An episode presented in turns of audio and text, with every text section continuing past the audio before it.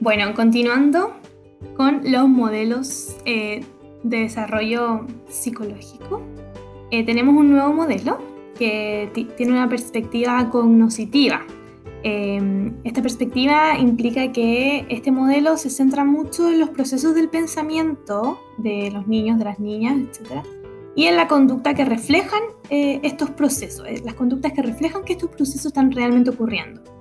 El ser humano en este tipo de teorías es un ente activo en la producción del conocimiento y con esto nos me refiero a la teoría de Piaget. Piaget, em, bueno, él en verdad era un, biólogo al principio, hizo unos experimentos con unas caracolas, pero después empezó a em, enfocarse en lo que era el desarrollo del ser humano.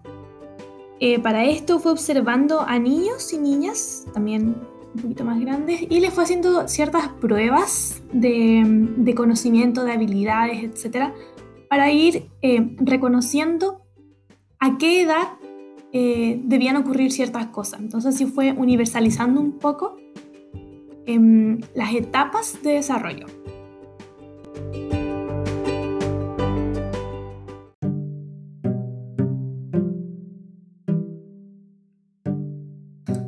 Cuando Piaget partió con su teoría, bueno, primero él tiene este enfoque también eh, psicogenético, donde dice que eh, se preocupa de, entender cómo surge el saber, eh, cómo se adquiere, cómo se construye, cómo se usa el conocimiento, etc.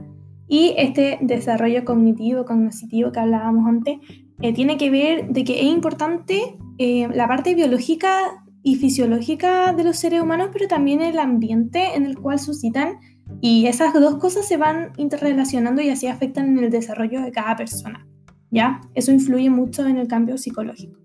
Pero bueno, para entender bien a Piaget, primero hay que tener em, algunos conceptos claros. Primero, eh, él hablaba de estructuras cognitivas. Em, las estructuras cognitivas, bueno, él decía que, eran variables y eh, era muy importante el efecto que, que, produce tener interés a algo, el estímulo, eh, para poder desarrollar esta estructura. ¿Qué son las estructuras cognitivas en sí? Son la organización de la actividad mental. ¿ya? Estas definen la inteligencia, el razonamiento, etc. Y estas se van ordenando eh, como en estadios, que es lo que él plantea. Pero aparte, estas estructuras cognitivas tienen eh, dos elementos importantes, están compuestos por dos elementos importantes que se van desarrollando con el tiempo. El primer elemento eh, son los esquemas, los esquemas como de acción, que son unidades muy básicas dentro de la estructura cognitiva y consideran la figura, que es como reconocer los elementos que te van rodeando, y el plan, que es un conjunto de acciones coordinadas hacia una meta inconsciente. Ya los niños, las niñas actúan, eh, se mueven, eh, exploran con una meta. Quizá una meta que ellos no saben, no saben por qué lo están haciendo, pero hay una meta dentro de ellos que es como un poco innata. Mm, en, verdad yo más que innata diría inconsciente. Ya, y son motoras, motoras, estas metas. Em, bueno, los esquemas también son estructuras muy flexibles que se van amoldando según se va desarrollando el infante. Entonces se van, a medida que va conociendo más, se van eh, metiendo más cositas en este esquema, por ejemplo. Y el otro elemento que es parte de las estructuras cognitivas son las operaciones que al igual que los esquemas también consideran un conjunto de acciones que son eh, reversibles esta vez y eh, permiten manipular como todo lo que rodea al infante a través de acciones como con objetos mentales eh, antes como de interceder en el entorno. O sea, las operaciones te permiten un poco reflexionar, pensar. Entonces estas van, a medida que el chico o chica va creciendo, se van formalizando. Ya tienen un origen motriz. Em, o perceptivo o intuitivo, como que así empiezan a, establecerse, pero a medida que van creciendo eh, se van abstrayendo cada vez más, van pasando a un nivel de abstracción cada vez más alto. ¿Ya? Em, y bueno, hay ciertas funciones cognitivas que permiten que eh, se vayan er, em, estructurando, valga la redundancia, estas estructuras cognitivas, que son la organización y la adaptación, la organización de todo aquello que rodea todo el conocimiento y la adaptación es justamente em, la, capacidad o la forma en que los niños manejan como la información nueva en, eh, en, concordancia perdón, con lo que ya saben. ¿Ya? Entonces, la organización te ayuda a crear estructuras cada vez más complejas y la adaptación eh, es información nueva. Entonces, ¿cómo se crea esta información nueva? Bueno, la adaptación pasa por dos procesos, em, que son la asimilación y la acomodación. Para que ocurra la adaptación, primero tiene que haber un desequilibrio. ¿Por qué? Porque el equilibrio es la meta siempre. ¿Qué va a pasar? Que el niño o niña siempre va a querer tener como un equilibrio eh, psicológico, cognitivo, mental. Em, y esta búsqueda del equilibrio justamente va a ser la que nos invite a asimilar y acomodar, o sea, la que nos invite a adaptarnos, porque el equilibrio es este esfuerzo constante como para encontrar eh, un balance. ¿Ya? Entonces, ¿qué pasa? Em, cuando el niño o niña toma una información nueva, reconoce una información eh, nueva y la puede como incorporar en sus estructuras cognitivas existentes porque tiene, claro, un parecido, porque tiene una similitud con alguna estructura ya eh, ingresada, por decirlo así, ocurre la asimilación.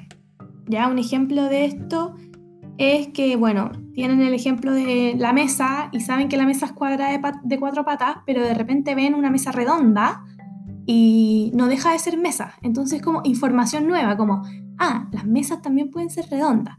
Entonces, no es algo, em, claro, está este desequilibrio de, pero como si las mesas solamente eran cuadradas, pero luego hay una comprensión de, metamos esta información nueva de que las mesas también pueden ser redondas y siguen siendo mesas. Y listo, perfecto, ahí está la asimilación.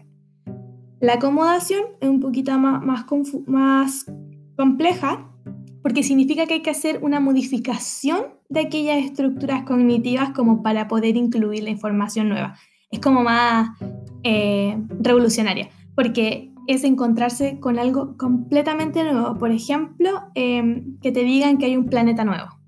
O sea, tú ya tenías como en tu cabeza de que los planetas eran estos y de repente te dicen que hay un planeta nuevo y es información completamente nueva y tienes que reconocer nuevamente esa información y tienes que aprender de ese planeta y es eh, algo completamente distinto a, lo que ya tenías. ¿Ya? Quizás hay una, una asimilación de, ah, hay otro planeta y sigue siendo planeta, pero el tema de conocer las características de ese planeta es información completamente nueva, porque no era algo que era parte de tu registro.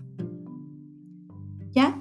Em, eso con esos dos aspectos. Entonces, primero es importante como ser consciente y entender eh, estos conceptos de organización, de esquema, que, que son estos, em, estas estructuras cognitivas un poco, o sea, son parte de las estructuras cognitivas, son patrones organizados, y eh, la adaptación, la asimilación, la acomodación la, y el equilibrio que son eh, relevantes para poder entender la teoría de Piaget.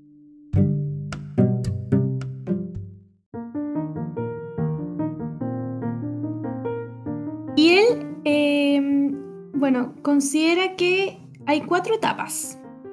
Para partir estas etapas hay que tener una, capacidad innata como para adaptarse al ambiente, ¿ya? Eso es como lo que, lo que necesitan los niños como para empezar a desarrollarse. Y la primera etapa, que va desde el nacimiento hasta los dos años, es la etapa sensorio-motora. En esta etapa, em, el lactante el niño va adquiriendo la capacidad como de organizar ciertas actividades relacionadas con su ambiente, pero todo desde las sensaciones y de los movimientos. Aquí em, hay hartos aspectos súper interesantes en esta etapa. Primero, es una etapa egocéntrica, porque todo lo que ocurre ocurre eh, en torno a sí mismo, o sea, el niño o niña ocupa su cuerpo para explorar y piensa como que el mundo está dispuesto un poco para él. No hay como todavía un reconocimiento de otras personas presentes en el mundo. O sea, sí, él ve a la mamá, ve al papá, ve a otras figuras y reconoce como em, eh, que existen, pero no las ve tan ajenas, sino que las ve como a disposición un poco. Em, y aquí en esta etapa el aparato reflejo es súper importante para poder adaptarse, porque gracias a, los reflejos que va teniendo el niño, el tema de mover los brazos, de mover las piernitas, va conociendo el mundo y va adaptándose. Eh, va experimentando y esta experiencia, acostumbrarse a experimentar estas distintas cosas, permite que eh, los, reflejos se vayan complejizando y que se vayan creando también eh, hábitos, un poco deja esa base para la, creación de hábitos a futuro. Em, bueno, gracias a la motricidad, hay un concepto que se llama la reacción circular. Esta reacción circular permite que el niño o niña vaya pudiendo asimilar un poco el mundo a través de sus movimientos y vaya descubriendo cosas. ¿Cómo lo hace? Por ejemplo, eh, no sé, pues está en la cunita em, y alrededor de la, y al lado de la cuna, no sé, hay un juguete o hay cosas y él, por esta, este movimiento reflejo, mueve una pierna y le pega un juguete y el juguete suena. Entonces, ¿qué va a hacer él? Va a ir probando después y va a ir tomando conciencia un poco de que si hace ciertas acciones, pasan ciertas cosas.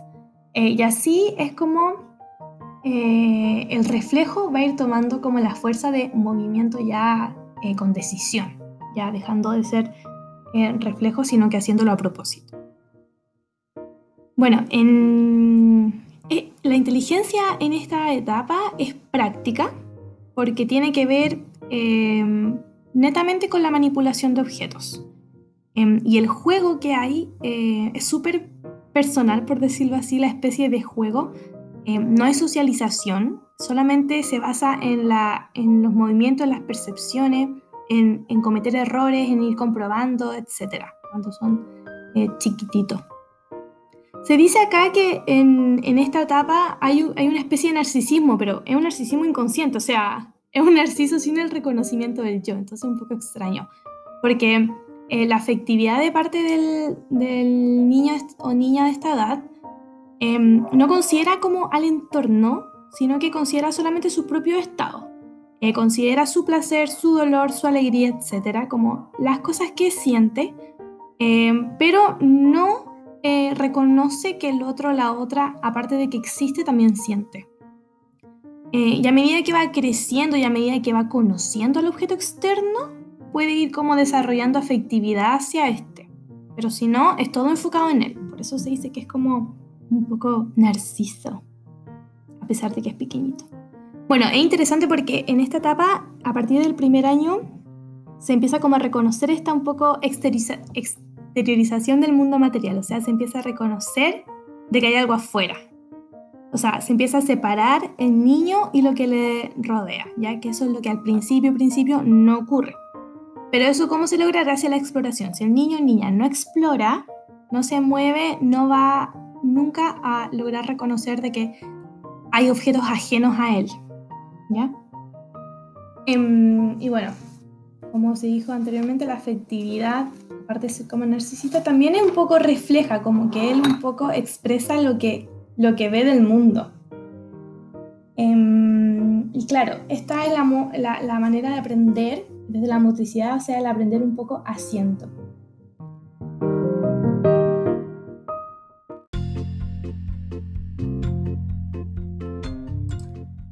Bueno, la segunda etapa planteada por Piaget es la preoperacional, que va desde los 2 hasta los 7 años. Aquí el niño o niña eh, logra desarrollar un sistema representacional y logra utilizar símbolos que representen personas, lugares, eventos, etc. Pero el pensamiento aún no es lógico. Aún hay un pensamiento em, muy concreto y muy basado en la motricidad todavía. Eh, bueno, acá eh, empieza la adquisición del lenguaje. Entonces, este, este punto es súper importante porque el lenguaje permite que ocurra el relato. Y que ocurra el relato permite para el niño o niña que haya conocimiento como del pasado y un poco, no conocimiento del futuro de qué va a pasar, pero sí entendimiento de que habrá algo. Em, gracias al concepto del relato, que puede como moverse de atrás para adelante. Entonces, em, el lenguaje eh, es crucial en esta etapa, no solo por eso, sino que porque también eh, empieza el proceso de la socialización. ¿Ya?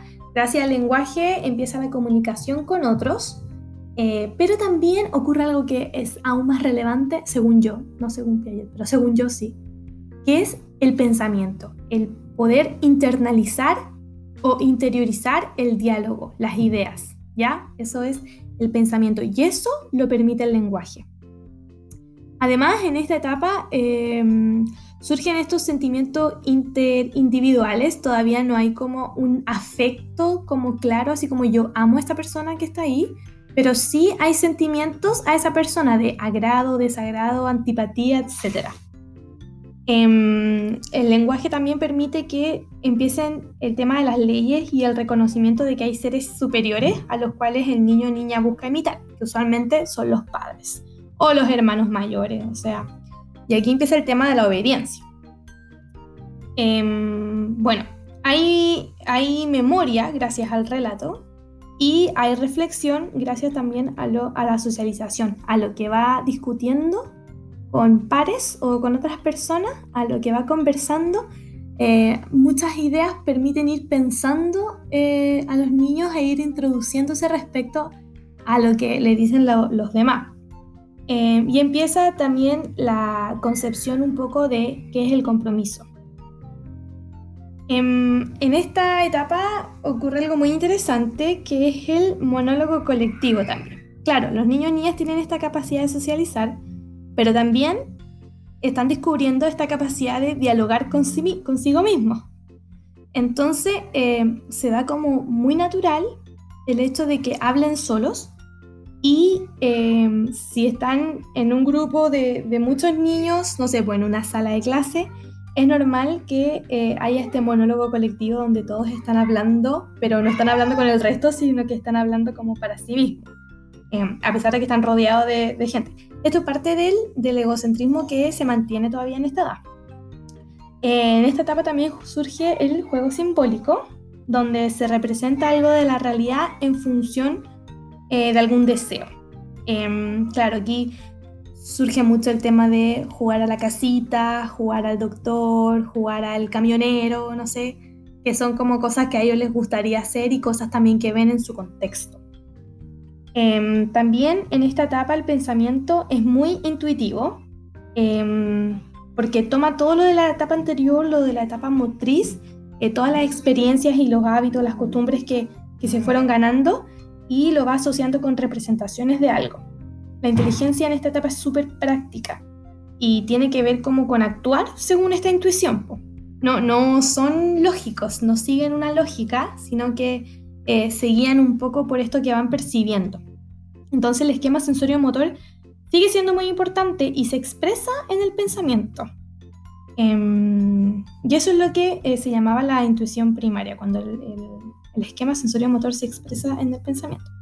Ya, pero también hay otro tipo de intuición, que es la intuición articulada, que es el, avance un poquito hacia lo que es la operación en sí, eh, que implica que el, niño o niña intuye situaciones eh, que le sirven como para anticiparse ante otras situaciones. Por ejemplo, ir corriendo eh, y detenerse porque hay un hoyo y saben que se puede, o sea, y creen, intuyen que se pueden caer. Entonces se detienen, se, anticipan. Y, y así como se anticipan, también reconstituyen un poco. También pueden volver un poco hacia atrás.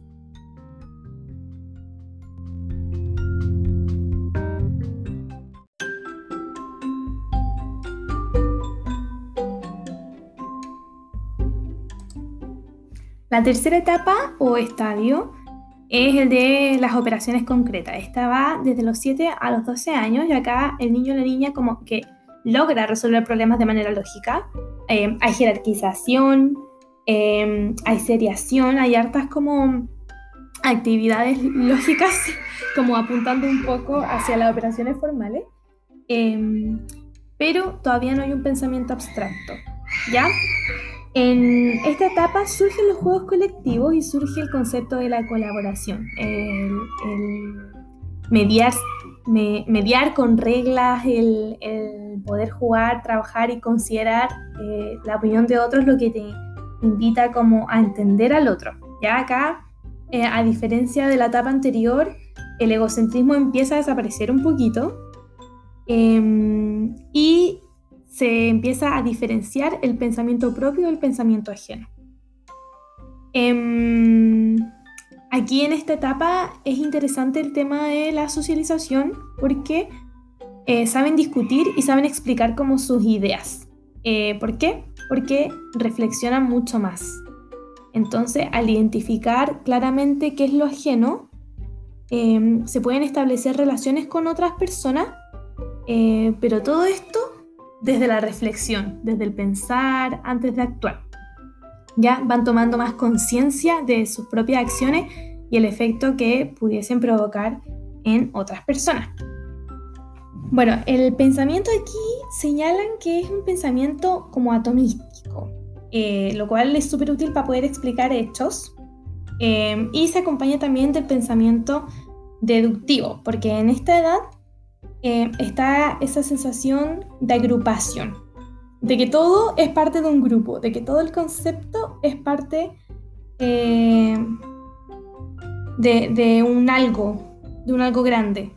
Entonces, eh, así es como van explicando eh, o argumentando aquellos hechos o actividades que no logran como entender a cabalidad. Bueno, entre los 7 y los 12 hay una evolución de los conceptos de peso, masa y volumen. Eh, a medida que van creciendo, van sumando uno más. O sea, a los 7 van como logrando reconocer la conservación del peso o el cambio del peso, pero no de la masa y tampoco el volumen.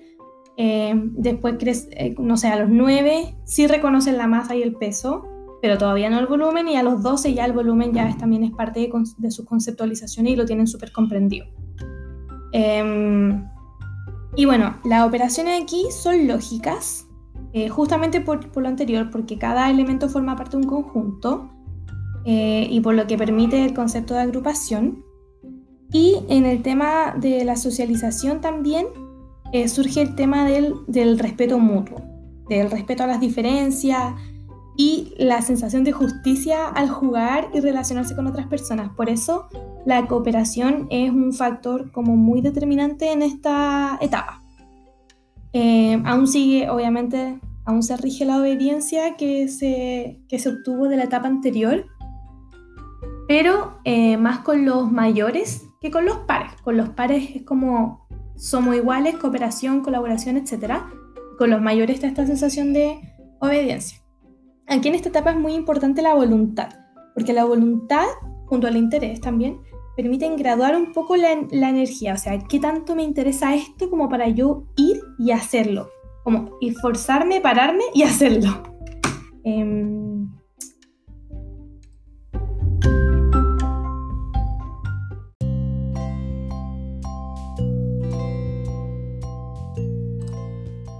La cuarta etapa son las operaciones formales. Estas ya van de los 12 hasta, hasta la, de los 12 años hasta la adultez, en verdad. Que es la persona que puede ya pensar de manera abstracta y puede em, lidiar como con situaciones hipotéticas y pensar sobre posibilidades y no es necesario que tenga como algo concreto frente como para poder crearse una idea, sino que puede representar em, de una manera más profunda en un grado aún más alto que la etapa anterior. incluso puede representar representaciones. Es muy extraño eso, pero puede hacerlo. Em, que es como pensamos los adultos hoy en día. En esta etapa hay una construcción de sistemas y de teorías que buscan cómo transformar el mundo. Es muy linda esta etapa porque tiene un sentimiento como súper altruista que guía muchas de las, de las ideas que se van desarrollando en esta etapa. El pensamiento ya es hipotético deductivo o más bien llamado formal. Em, y claro, representa sus ideas a, través de representaciones, valga la redundancia. Em, y bueno, es una, una forma de conceptualizar y de pensar mucho más amplia. Hay una especie como de egocentrismo intelectual en esta etapa, porque em, el, niño, niña, adolescente, ya en esta etapa pasan más adolescente, eh, se sumerge tanto en sus reflexiones y empieza tanto a, hipotetizar, a crear teorías, a, pensar em, en el entorno que le rodea, en el mundo en el que está, en el contexto en el que se encuentra, que considera que lo que él o ella haga va a servir o o va a cambiar de manera como brusca, rotunda el mundo. ¿Por qué? Porque sienten que el poder de la reflexión y el poder de las ideas es como infinito, como todo lo que yo piense, reflexione, quiera, va a lograrse. Entonces aquí surgen muchos estos deseos y estos sueños em, de crear proyectos, de, crear cosas nuevas, de liderar algo. Entonces eh, es una etapa muy interesante respecto como a esta actitud. Em, el pensamiento, obviamente, ya al ser formal, em, tiene como una conducta como automática y ya muy interiorizada. Obviamente no se piensa en voz alta. Em, y como que ya el pensamiento no es como a propósito de buscar la reflexión, sino que simplemente surge. Surgen muchas ideas como de manera demasiado emergente. Eh, respecto a la, al tema de la afectividad, bueno, acá surge mucho en esta etapa el conocimiento de disciplinas o el conocimiento de instituciones o el conocimiento de agrupaciones, etc. Y el querer sentirse parte un poco implica una autosumisión a ciertas disciplinas. Entonces, ¿qué pasa? Que la personalidad va a depender mucho eh, del rol social que este niño o niña tenga. O sea, el altruismo es parte de, pero se va a definir según la disciplina u institución o lo que sea a la cual esté adscrito. Em, eh, bueno, al principio, aún así, a pesar de que, de que tenga esta autosumisión, eh, la forma en cómo se expresa el adolescente eh, en, en, el ámbito de la socialización muy extraña porque al principio es un poco asocial. Eh, ¿Por qué? Porque está tan inserto, tan sumergido en el tema de la reflexión, que como que se queda divagando más con sus ideas que compartirlas con otros, que, tener acciones de, socialización directas, concretas. Pero después, al reconocer la importancia del otro, em, eso le da como firmeza como para poder llevar a cabo proyectos también y eh, ya empieza a ser un paso como hacia la adultez, el, reconocer al otro como ente importante y también el reconocimiento de su aspecto profesional, de sus talentos, de sus potencialidades, de sus habilidades profesionales. También hay un paso firme hacia la adultez.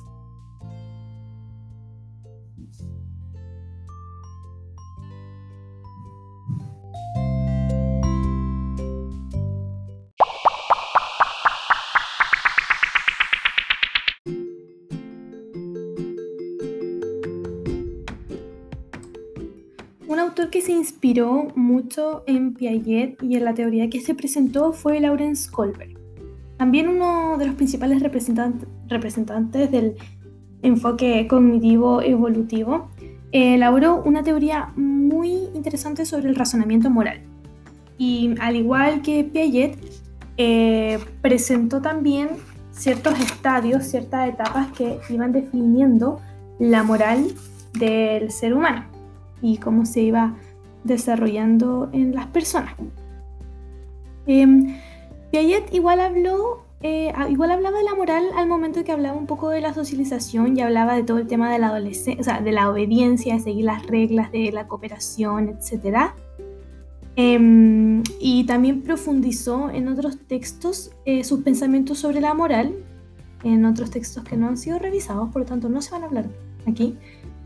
Em, pero lo tenía un poco integrado en, esto, en estas cuatro etapas em, de razonamiento, en, estas cuatro, en estos cuatro estadios de desarrollo.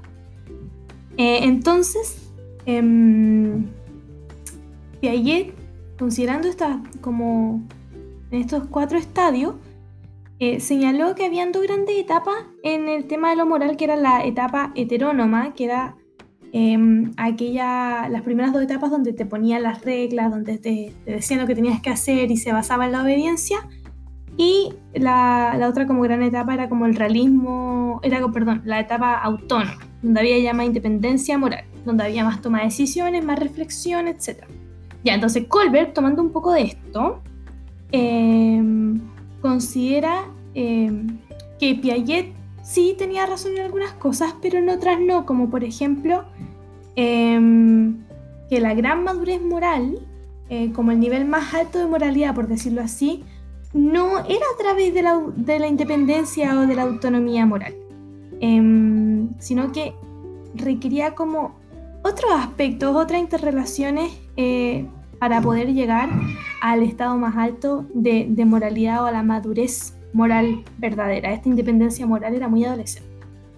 Entonces, este enfoque de Kohlberg plantea em, que la moralidad no es solamente un resultado como de, de proceso inconsciente eh, o de aprendizaje eh, muy temprano, desde pequeño, cosas así como el condicionamiento, los refuerzos, etcétera, sino que hay ciertos principios morales em, que tienen un, carácter universal, o sea, que se puede aplicar a, todos los, a todas las personas del mundo, eh, que van desarrollando y también a la vez un producto de un juicio racional maduro.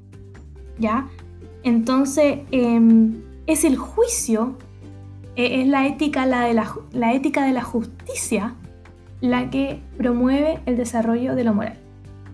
Y mm, por eso Kohlberg va a plantear eh, que existen seis estadios como de lo moral y mm, estos seis estadios se encuentran dentro de tres grandes etapas. Ya cada etapa tiene dos estadios y va a ir definiéndolas según eh, lo que considera como más relevante respecto al desarrollo de la moralidad.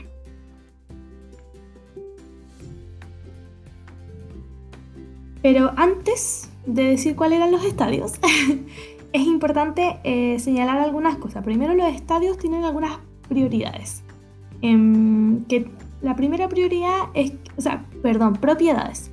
La primera propiedad es que em, tienen ciertas formas que son cualitativamente diferentes eh, y de, pensar y de resolución de problemas en, todos los estadios.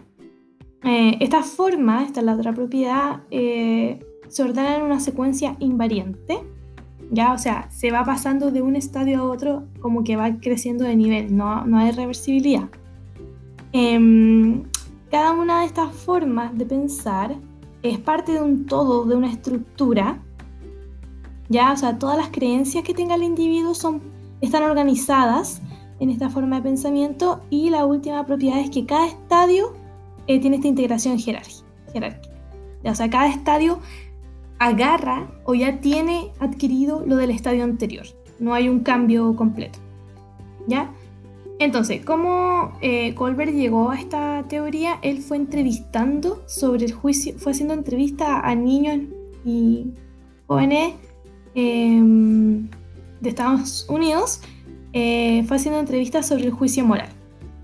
Ya, entonces esta persona tiene que ir respondiendo ciertas preguntas que Colbert va, planteando y estas preguntas tienen em, como dos caminos a decidir, tienen un dilema como profundo, difícil de decidir y dependiendo de lo que decían se puede establecer en qué nivel de moralidad están. Ya, entonces estos niveles, claro, definen enfoques de problemas morales y los estadios, por otra parte, definen como los criterios por los que este niño o adolescente eh, ejercita su juicio moral. Entonces, los niveles. Primero los niveles muestran una relación entre el sujeto, las normas y eh, un poco las expectativas de la sociedad. O sea, eh, cuando se habla de moral, no puede haber como este egocentrismo. o sea, sí lo hay de hecho, pero justamente eso se evalúa en torno a la sociedad. Ya, bueno, mejor voy a, mejor voy a explicarlo porque si no, no se va a entender. Ya, hay tres niveles. Está el nivel preconvencional, que tiene como perspectiva eh, los intereses concretos de los individuos, em, las, las, consecuencias concretas em, con las cuales ellos se enfrentan em, según las decisiones que van tomando. Eh, también están las normas como y las expectativas eh, de la sociedad como un, algo externo, em, como que el sujeto todavía no lo adquiere, no lo interioriza la, importancia de las normas y de las expectativas de la sociedad, sino que eh, solamente mira sus acciones, ¿ya? Em, entonces es muy propio del, niño porque tiene que ver con las necesidades propias, entonces es muy egocéntrica eh, este, este primer nivel. Y este primer nivel se compone de dos estadios. El primer estadio es la moralidad heterónoma, que tiene que ver con eh, someterse a, las reglas pero del castigo. O sea, el niño no entiende como que, que no hay que eh, pegarle al otro porque al otro le hace daño su golpe, sino que entiende que no hay que pegar porque si no te van a castigar. Es esa la, la razón. Entonces, ¿por qué él no pega? No por ser buena persona, sino porque no quiere que lo castigue. Entonces, claro, es una perspectiva muy egocéntrica eh, y las relaciones como... O sea, las acciones, perdón, eh, son más físicas, o sea, las acciones que realmente eh, calan en el niño o en, la en la niña, en el niño vamos a decir, porque esta era una visión muy centrada en el hombre, em, tienen que ver con algo concreto, con algo físico, ¿ya? y el otro estadio de este mismo nivel es el estadio del individualismo, los fines instrumentales y el intercambio. Este estadio eh, tiene como valor como seguir reglas solo cuando es por interés propio y todo es en base a las necesidades propias. Em, lo que consideran justo, em, saben que es lo correcto, pero porque trae un beneficio, tanto para el otro como para mí. Entonces, eh, es en base a, su, a sus propios intereses. Em, y eh, bueno, tiene una perspectiva también individualista, un poquito menos egocéntrica porque entiende que el, que, que el otro, que la autoridad, que el que le rodea también tiene intereses, pero obviamente em, son más relevantes los propios, ¿ya? Em, luego, el otro nivel es el nivel convencional. Aquí eh, los problemas morales eh, tienen una perspectiva como ya desde miembro de la sociedad. O sea, en el nivel anterior era el niño solo y ahora el niño reconoce que está en un contexto y que lo que él hace afecta a la sociedad en la cual se encuentra. Entonces también hay una consideración de las personas que le rodean. Em, ¿Por qué? Porque él se siente parte de este grupo, parte de la sociedad.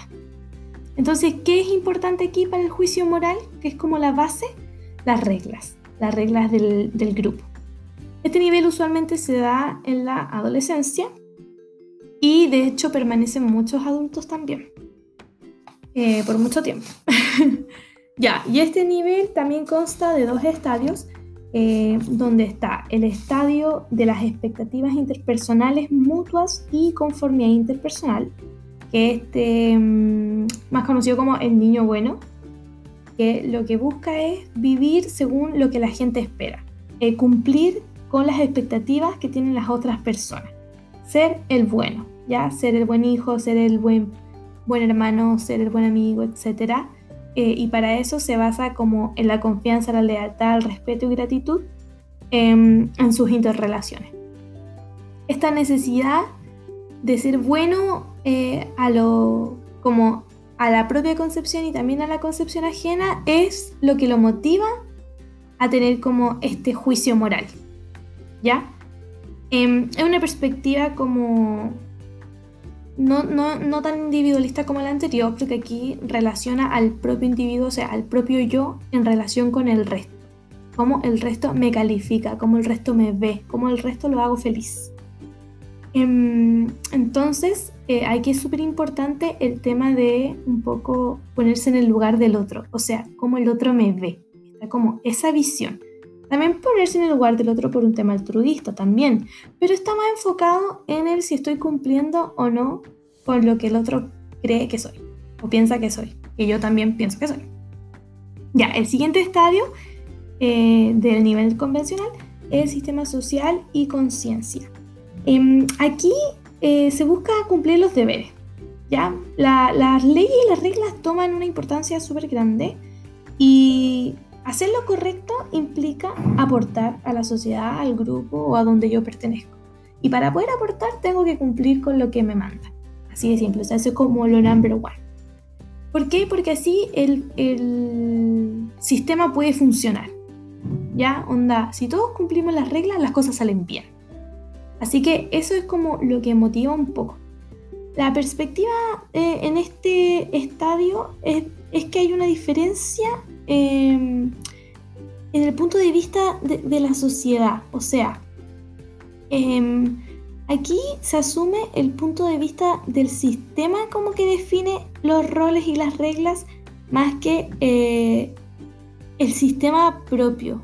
O sea, em, las relaciones no, no son tan relevantes eh, como en el anterior, porque, son más porque es más relevante, más relevante el sistema en conjunto. O sea, las relaciones son importantes, em, pero porque conformamos un sistema, porque la relación que todos tenemos conforma un sistema al cual todos pertenecemos y al cual todos debemos cumplir. Ese es como el pensamiento más de qué pensará cada persona de mí. Eh, estaré cumpliendo con, la expectativa de cada persona, qué es lo que ocurre en el estadio anterior.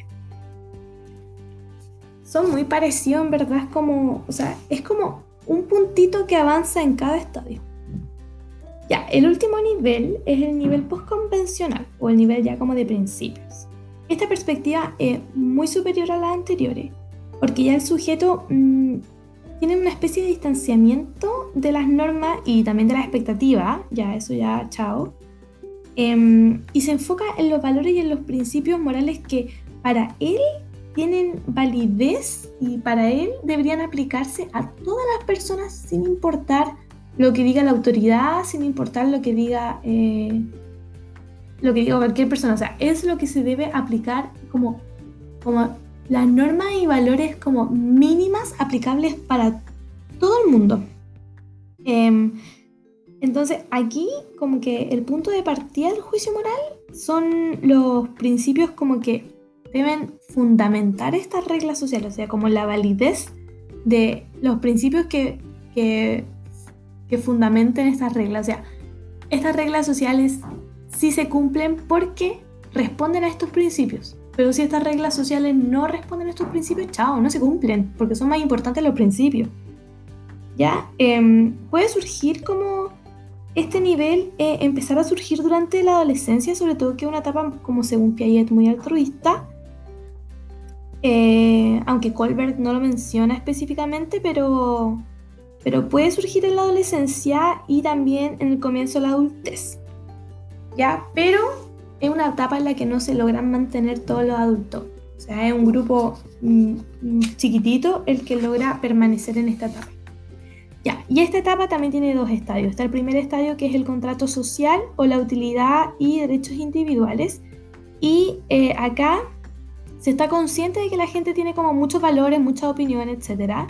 Pero las reglas son demasiado relativas em, y deberían ser imparciales, porque hay reglas y, valores y derechos que no son relativos y que esos tienen que mantenerse a toda costa cualquier sociedad. Por ejemplo, eh, la dignidad, eh, la, vida, la libertad.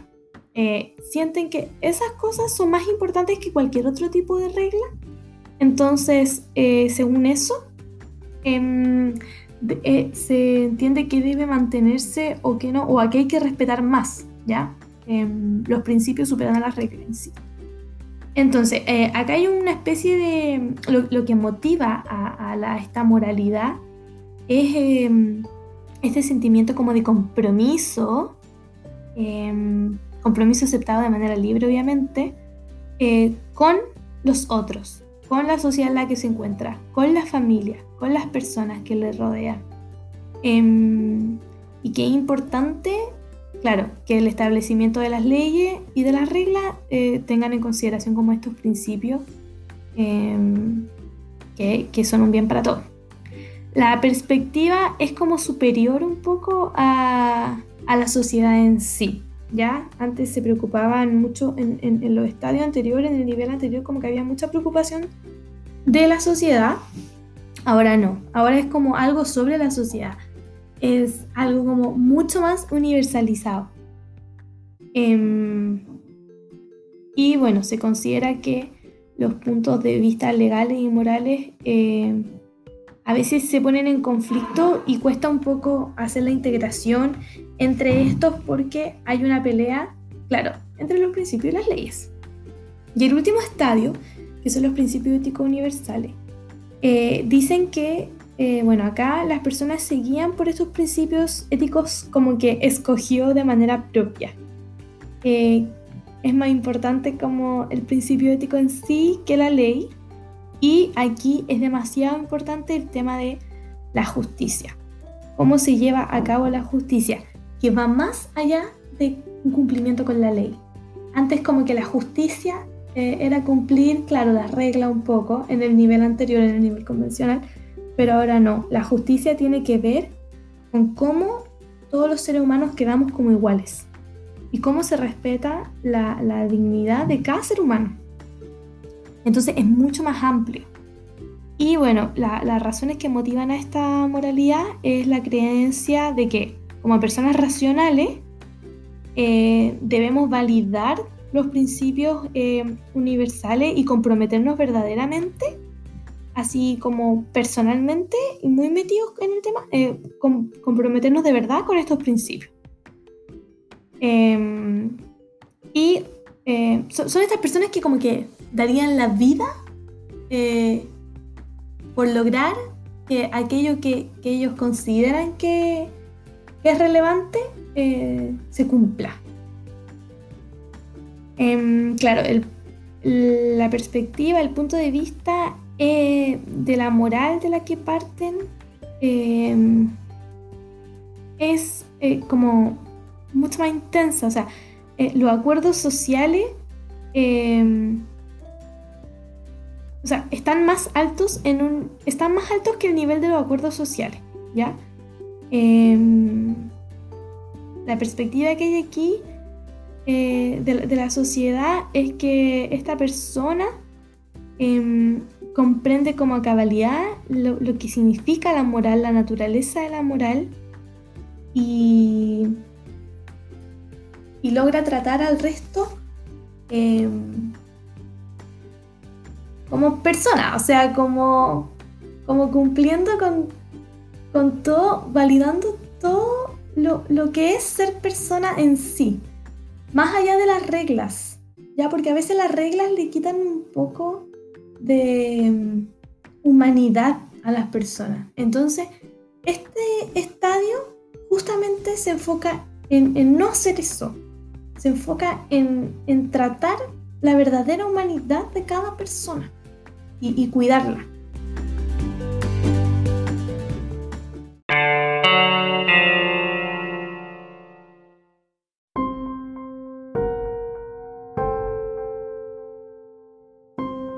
Bueno, y a pesar de que Kohlberg trae esta teoría muy importante y a la vez también muy bonita em, sobre el juicio moral, Carol Gilligan Em, psicóloga feminista, considera que el estudio de Goldberg en verdad no fue verdaderamente universal como él lo planteaba, porque se enfocó en estudiar y en entrevistar a solamente niños, entonces em, niños y adolescentes hombres, entonces eso no realizó una inclusión verdadera de todos. ¿Cómo hay una, una universalización si ni siquiera se partió lo más básico que era incluir a las mujeres, por ejemplo?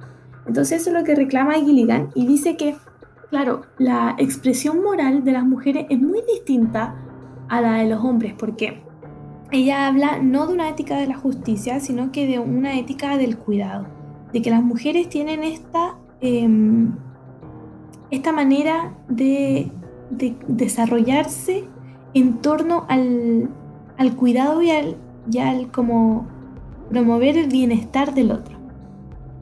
Em, ¿Y esto por qué pasa? Porque los hombres son figuras más sociales públicas y las mujeres son figuras sociales más privadas. Eh, ellas siempre están un poco tras bambalinas, desde ahí, desde la casa, eh, em, cuidando, considerando a otro, estando atenta, sirviendo, entonces, claro, al tener esta figura social, eh, pueden comprender y conocer y entender mucho más los intereses y las necesidades del otro. A diferencia del hombre, que todo lo universaliza, que todo lo hace regla, que todo lo, lo enfoca hacia un orden social. La mujer no. La mujer se enfoca en reconocer, entender, comprender, ayudar y apoyar eh, de manera em, individual. Entonces, claro, desde esta ética del cuidado, em, hay mucho más desarrollo de la empatía, de la sensibilidad, de la, atención, de la preocupación por el otro em, y comprensión de que todos somos eh, demasiado distintos. Entonces, claro, como en la sociedad se suele valorar mucho más esta visión masculina de poder, de liderazgo, etc., no se consideró eh, que el desarrollo de las mujeres era diferente, que tenían una voz diferente que em, Gilligan decía que esa voz tenía que ser escuchada. Entonces, claro, esta, esta ética del cuidado se enfoca en atención y cuidado, obviamente, en no violentar, no, no, hacer daño. Em, y en el tema de la responsabilidad desde aliviar, ayudar, apoyar a otros. ¿Ya? Entonces, claro, Gilligan dice que la teoría un poco de Colbert no, se va a cumplir eh, nunca desde una visión universal porque no tiene una visión universal, porque solo está eh, la visión masculina. Pero a la vez eh, Gilligan propone que a las mujeres se les debe ver desde la ética del cuidado, no desde la justicia. Esto igual provoca de que, claro, eh, hayan críticas hacia, hacia el pensamiento de Gilligan porque la gracia es no encasillar a las mujeres en un aspecto y a los hombres en otro aspecto. no encasillar a las mujeres como de, ah, ya, ellas están en lo privado, se quedan ahí encerradas. No, o sea, justamente es poder buscar el equilibrio y dar el valor a las mujeres para que puedan tener el mismo tipo de figura social que los hombres. Y viceversa también. Entonces, ante esto, em, otra autora toma las ideas de Gilligan y toma las ideas de Colbert, que también eran necesarias, y consideran que debe haber un equilibrio entre la ética de la justicia y la ética del cuidado.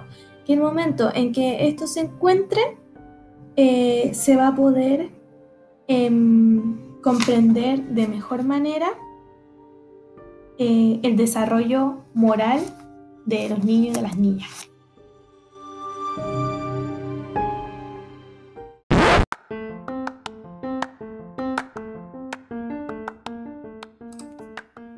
Otro autor, un psicólogo ruso llamado Lev Vygotsky, desarrolló su teoría sociocultural, donde destaca mucho la, participación de los niños y niñas como con el ambiente. Em, considera que el, crecimiento cognitivo es un conjunto entre la relación entre niño y el medio social, em, porque así es como aprenden, mediante la interacción social. Entonces, su énfasis principal es es en el lenguaje y la comunicación porque esto es esencial para poder aprender y para poder pensar respecto al mundo, ¿ya? Lev Vygotsky dice que los seres humanos son procesadores de símbolos. ¿Por qué? Porque estamos constantemente em, inmersos en el lenguaje y gracias a eso nos podemos mover en el medio en el que nos encontramos. Entonces él dice que para poder entender los comportamientos o entender el actuar o el desarrollo psicológico de una persona, uno tiene que primero eh, situarse en el contexto social en el cual se, encuentra esa persona o con, cómo creció, etcétera, la historia social. Em, y esto eh, va a tener como relevancia el tema del lenguaje. El lenguaje es aquello que permite eh, que la cultura se transmita, algo muy amplio, pero también algo muy individual. Permite que los niños y niñas se autorregulen. Eh, permite que los niños y niñas puedan comunicarse consigo mismos también. Entonces, no solamente permite que uno se eh, forme parte de un, de un grupo, de una sociedad, sino que también permite que uno piense, que uno desarrolle la capacidad de dialogar interiormente, internamente. Entonces, em, bueno, el lenguaje puede ser palabra o símbolo, dependiendo de, de la edad también y de lo que se está comunicando y de la, de la individualidad de cada persona, pueden ser palabras o símbolos, eh, que tienen un aspecto externo que es fonético y uno interno que tiene que ver con algo más significativo y más, más semántico, ya más asociado al significado de lo, que quiere de lo que se quiere comunicar. Entonces, él señalaba que la presentación de los símbolos y las palabras ayuda a que uno pueda construir conceptos. Entonces, así como se va construyendo el, el conocimiento. El lenguaje y el pensamiento eh, al principio no van de la mano porque eh, hasta los dos años no hay, una, no hay lenguaje. Entonces, em, más que pensar, em, tener un pensamiento como, como específico y exacto, eh, se actúa.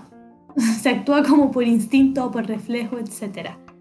Entonces, a partir de los dos años, cuando sí se adquiere una comprensión del mundo, mediante el lenguaje, ahí eh, el lenguaje y el pensamiento se toman de la mano, no se sueltan nunca más. Mm-hmm. Están ahí completamente interrelacionados. Eh, ¿Por qué? Porque el pensamiento se vuelve verbal y el lenguaje también es el medio para poder expresar el pensamiento. Entonces trabajan en conjunto. Em, bueno, Vygotsky plantea que hay dos tipos de niveles en, en la sociedad, por decirlo así, que está el nivel cultural, donde hay signos que ayudan a expresar funciones eh, psíquicas superiores, ¿ya? El entorno físico está ahí ayudando a eso, a, las funciones psíquicas superiores.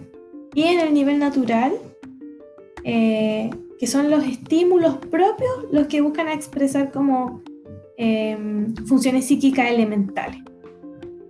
Eh, y ese nivel natural se, se, encuentra un poco en, el entorno social. Entonces, claro, yo desde mi nivel natural, eh, el entorno social me estimula eh, para que yo exprese eh, funciones psíquicas elementales como, em, no sé, la memoria, por ejemplo, la, la, atención. Em, pero desde, desde el nivel cultural, mi entorno físico, todo lo que me rodea, em, me provee de signos, de símbolos que me invitan a, expresar funciones psíquicas superiores o a expresar, a desarrollar funciones psíquicas superiores, ¿ya? Que tiene que ver con, un montón de conceptos de no sé, pues, operaciones lógicas, em, eh, bueno, eh, funciones psíquicas de un nivel más pro. Ya, de, o sea, todas aquellas funciones psíquicas que solamente obviamente puedan realizar los humanos. el tema de la comprensión, el tema del entendimiento, etc. A eso apunta. Em, ya, y para esto, eh, en el nivel natural, ¿qué es lo que, me, lo que media estos estímulos? Eh, lo social. Em, es el entorno social el que ayuda a la mediación de, de los conocimientos que se van adquiriendo.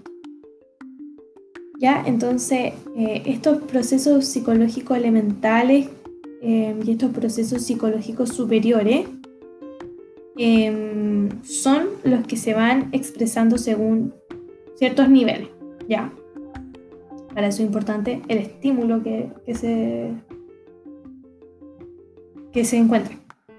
Ya, bueno, los procesos psicológicos superiores em, ya son solo humanos y dependen mucho de, de la mediación eh, porque pueden ser rudimentarios, o sea, que tienen que ver con ser parte de la cultura, participar en la cultura solamente como para coexistir, o pueden ser procesos psicológicos superiores como eh, avanzados, que tienen que ver con eh, la escuela, con la escolarización, con la instrucción.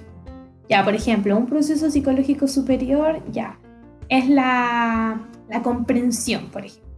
Y esta comprensión em,